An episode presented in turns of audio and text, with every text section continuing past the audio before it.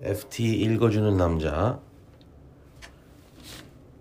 2023년 2월 11일자 읽어드리겠습니다.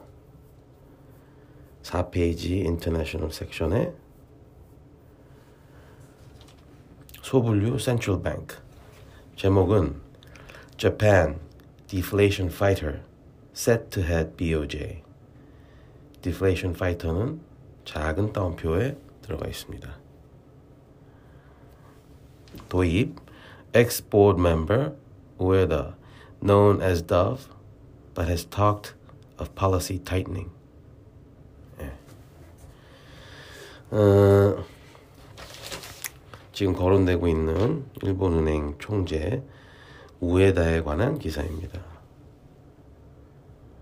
여기서 이제 중요한 대목, 중요하다기보다는 제가 주목했던 대목 읽어드리겠습니다. in an interview in July with Nikkei, which initially reported news of Ueda's nomination, Ueda cautioned the BOJ against prematurely tightening, but added it would need to review its unprecedented easing framework at some point. 다음표, there is a need for the BOJ to prepare an exit strategy. 네. 이분 그 가즈오 우에다 이분이 어, 과거에 일본은행 통화위원회 멤버셨는데 대학교로 돌아가셨다가 이제 총재로 다시 부임하시게 될 예정입니다. 근데 이분이 통화위원회 있을 때 가장 어, 비둘기파셨다고 하고 어, 작년 7월이죠. 니케이와 인터뷰에서 어,